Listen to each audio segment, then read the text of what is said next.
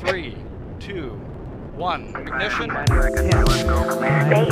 to a black hole. Japan. 佐々木亮の宇宙話。2022年10月14日始まりました佐々木亮の宇宙話。このチャンネルでは1日10分宇宙時間をテーマに天文学で博士号を取得した専門家の亮が毎日最新の宇宙ニュースをお届けしております。ということで本日でエピソードが738話目を迎えているというところで今日はイプシロンロケットの打ち上げがまあ失敗してしまったっていうところで、まあ、このポッドキャストでいろいろお話をさせていただいていたので、そのあたりのちょっとこうおさらいというか、まあ、こんなミッションだったで、こういうところが残念だ。でも、この先、こういう広がり方もあると思うから頑張っていってほしいみたいな、そういうお話をどんどんしていきたいなというふうに思っております。でですね、このポッドキャストを聞いてくださってる方、最近まあたくさん増えてきていて、大変嬉しいなと思う中で、先週、先々週かなこの放送から見ると。えっと9月の26日、27日、そして10月の3日、4日っていうところで、このポッドキャストのもう今までの集大集大成って言い方も変ですけど、今まででまあ一番大きな、ね、宇宙業界のトップといえばまあ JAXA ですけど、JAXA との公式コラボっていうところをお届けさせていただいておりました。でですね、この JAXA との公式コラボ、一体何を取り上げていたのかっていうと、10月の12日に打ち上げを行っていたイプシロンロケット6号機の、こう、まあ、宣伝というか、PR 用のタイアップだったりしたというような、そういう状況なんですね。で、ポッドキャストの中では、まず9月の、こう、末、9月の26、27でお届けしたのが、その、イプシロンロケットの中に搭載しているミッションだったりとかっていうのに、どういう色合いがあって、どういう目的で乗っているのかっていう話。でですね、それにた、それに加えて、10月の3日4日っていうところでは、じゃあイプシロンロケットってどういうものなのかっていう、ロケット自体のお話っていうのをそれぞれ JAXA の担当者の人に伺わせていただくというようなところでエピソードをお届けさせていただいたんですね。で、まあそこでやっていたので、宇宙宇宙話のリスナーの皆さんにはこうなんとなく全体像っていうのは伝わっていたんじゃないかなというふうに思います。で、今回この打ち上げが失敗した原因というか、どのタイミングでどういうことが起こってしまったのかっていうところはちゃんと宇宙話リスナーのあなたにもお伝えしておかなきゃいけないなというふうに思ってるわけなんですけど、放送を聞いていただいた、特に10月3日の方ですね、ロケットが4段階のこうエンジンに分かの構成に分かれてますよっていう話をさせていただいたと思います。で、特に燃料を中心にお話しさせていただいて、イプシロンロケットの中身っていうのは、1段目から3段目のところが、いわゆる固体燃料っていうもので、みんなが触ったことのある、あの、ロケット花火の燃料みたいな感じで、1回つけたら、もう爆発ボーってしまくりながら飛んでいくみたいな。で、4段目が液体で、液体のロケットになってるから、車みたいな感じで、ちょっと細かい制御もしつつ移動していけるみたいな。まあそういう軌道にこう微調整していくところだけ液体にして、あとは固体になってますよみたいな話をさせていただいたと思うんですね。そんな中で、今回イプシロンロケットの打ち上げ、イプシロンロケット6号機っていうのは、1段目はうまく分離することに成功した。まあ、打ち上げ自体も正常に作動していたと。いう中で、第2弾と第3弾の分離の前に軌道にそれてしまった。っていうところがあり、軌道をそれてしまったことによって、狙っていた高さまで軌道をこうロケットを持っていくことができなかったと。いうところで、目標の軌道を到達できないっていうところが見えてきたので、今回 JAXA が判断した方法っていうのが指令破壊と呼ばれる行為を行ったというのが、イプシロンロケットのま打ち上げてから、こう皆さんの耳に入っている打ち上げ失敗っていう状況に陥ってしまった流れがそういうところになってるらしいんですね。その記者会見の内容を聞いただけの情報を今お伝えしてます。で、この指令破壊って呼ばれる行為は、まあ例えば、こう海の上をなるべく通っていくような形になってるわけですけど、打ち上げがうまくいかない、どこかに墜落するかもしれないとか、そういったところのこう可能性が出てきたりしたときに、自らをこう破壊するようなコマンドって、いわゆるなんかまあ、すごい雑な言い方をすると、こう自爆ボタンみたいな、こう最後、戦隊ものでポチッと押すあれみたいな、あんな感じのが搭載されてるようなんですね。僕も実は指令破壊って言葉馴染みなくて、あの、ロケットの打ち上げがあって、情報がまだ出てくるまでの間に、どこかでなんか指令破壊で終わったみたいな話を聞いて、指令破壊ってなんだっていうので調べて初めて知ったぐらいの言葉だったんですよ。なんせ今までのこう JAXA から飛ばしていたロケットって本当にあの打ち上げに失敗することがほとんどなかったっていう状況があるんで、まあ一種こうロケット打ち上げの平和ボケみたいなのをしてしまってる世代なのかなとはちょっと思いましたね。まあそんな感じで指令破壊と呼ばれる行為が行われて、今回はこうイプシロンロケットがなくなってしまったというような状況。で、これって日本が打ち上げているロケットってまあ大きく分けて2種類あって、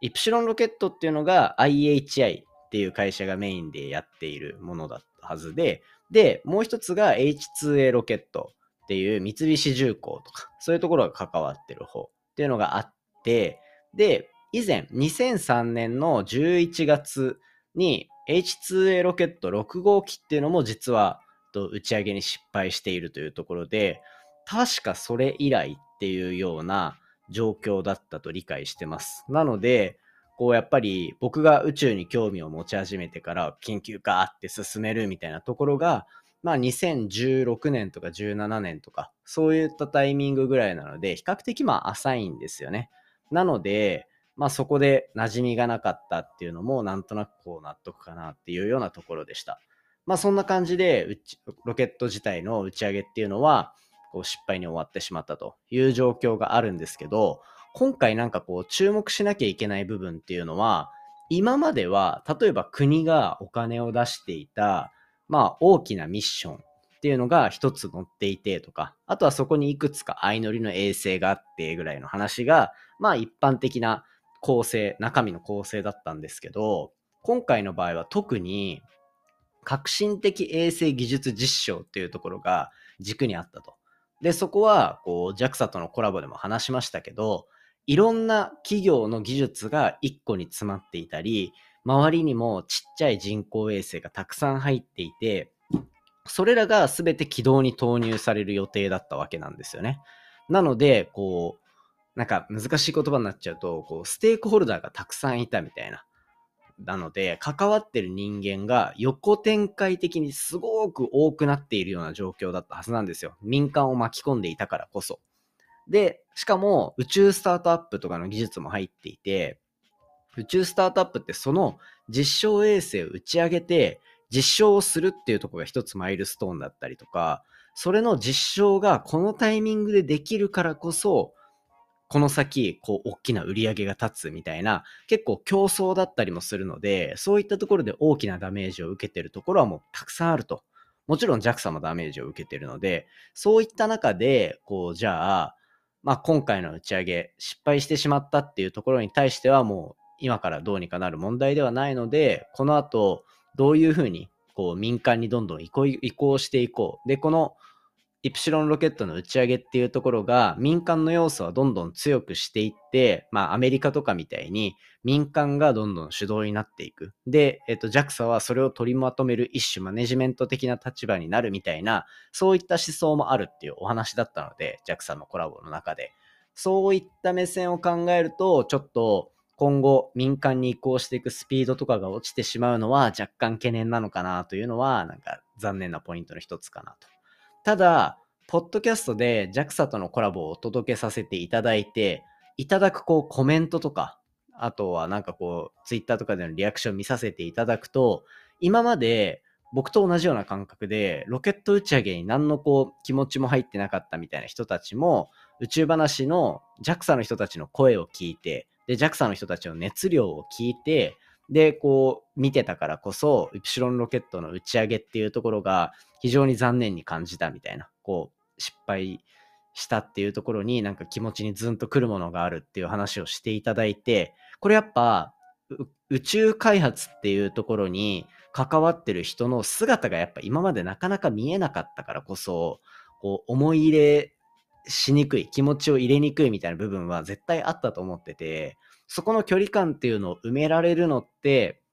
まあ YouTube とかももちろんそうなんですけど、ポッドキャストとかがやっぱ一番声だけでの情報だからこそ人間味が伝わる。そのこう度合いが強いっていうのはもういろんなところで言われているので、そういった裏に確実に人間がいる。そしてそこに対して生活をかけてる人がいるみたいなところが宇宙話を通して伝えられたらすごい嬉しいなと思ったので、まあそういうフィードバックが返ってきたっていうところは嬉しかったなと思いつつ、またですね、こう JAXA の次のチャレンジだったりとか、そういったところにはちょっと期待していきたいなというふうに個人的には思っております。とにかくですね、まあこう、せっかくポッドキャストで取り上げさせていただいたイプシロンロケット、残念な結果に終わってしまいましたが、今後のこう展開っていうところは、やっぱりどんどん期待して、こう宇宙開発、日本がリードしていく姿、しっかりと見ていきたいと思ってますので、ぜひ皆さんで応援していきたいなというふうに思ってますので、引き続き宇宙話と一緒に JAXA の取り組み追っかけていきたいなと、追っかけていきましょう、一緒に。よろしくお願いします。はい。ということでですね、まあ本題は以上とさせていただいて、熱量を話しすぎて11分になっちゃったんですけど、簡単に近況報告というか、明日からえっ、と、10月の15から3日間にかけてゲストをお呼びしております。で、今回のゲストは、総合商社、金松株式会社っていう、まあ知ってる方も多いんじゃないかなと思います。で、この、なぜここの方が出てくるのかっていうと、ここ、今国内、日本にこう宇宙いろいろ関わらせるっていうところで、かなり精力的に、そして実際にものすごい数のプロジェクトが動いていると。で、特に先日プレスリリースの内容を発表させていただいたブリヂストンがトヨタ、そして、えっと、とその周りのところとかと月面ので走る車のタイヤを作っていくっていうところで勝負を仕掛けてるって話したと思うんですね。実はそこにも金松が関わっているっていう話だったりとか、あとは他にも人、こう民間の国際宇宙ステーションみたいなものを作ろうとしているバージンオービットっていうところと提携していたりだとか、あとは大分県に宇宙港、スペースポートができるんですけど、そこにとバージンオービットっていうアメリカの会社を引っ張ってきて、3社のこうバランス、大分県とバージンオービットの間に入って、こう日本の宇宙港というところを進めてるのも実は金松だったりするというようなところで、かなりいろんな動きをされてるっていうところがあるんで、そもそも総合商社がなんで宇宙なのっていう話から、具体的に動いてるその月面のタイヤの話とか、そういったところにどうやって商社が関わってて、ここがどういう見どころがあるのかっていうのを担当者にがっつり聞いてきてますんで、ぜひですね、そのあたり楽しみにしておいていただけたら嬉しいです。で、なんと、金松も実は今回のイプシロンロケットある部分で関わっていたという、そんな話も加わっておりますので、ぜひ楽しみにしておいていただけたら嬉しいです。ということで今回のお話は以上とさせていただきたいと思います。今回の話も面白いなと思ったら、お手元の Spotify アプリでフォロー、そしてフォローボタンの下にあるレビューよろしくお願いいたします。番組の感想や宇宙に関する質問については、Twitter のハッシュタグ宇宙話、または Spotify の Q&A コーナーからじゃんじゃんお寄せいただけたら嬉しいです。それではまた明日お会いしましょう。さようなら。良い週末をお過ごしください。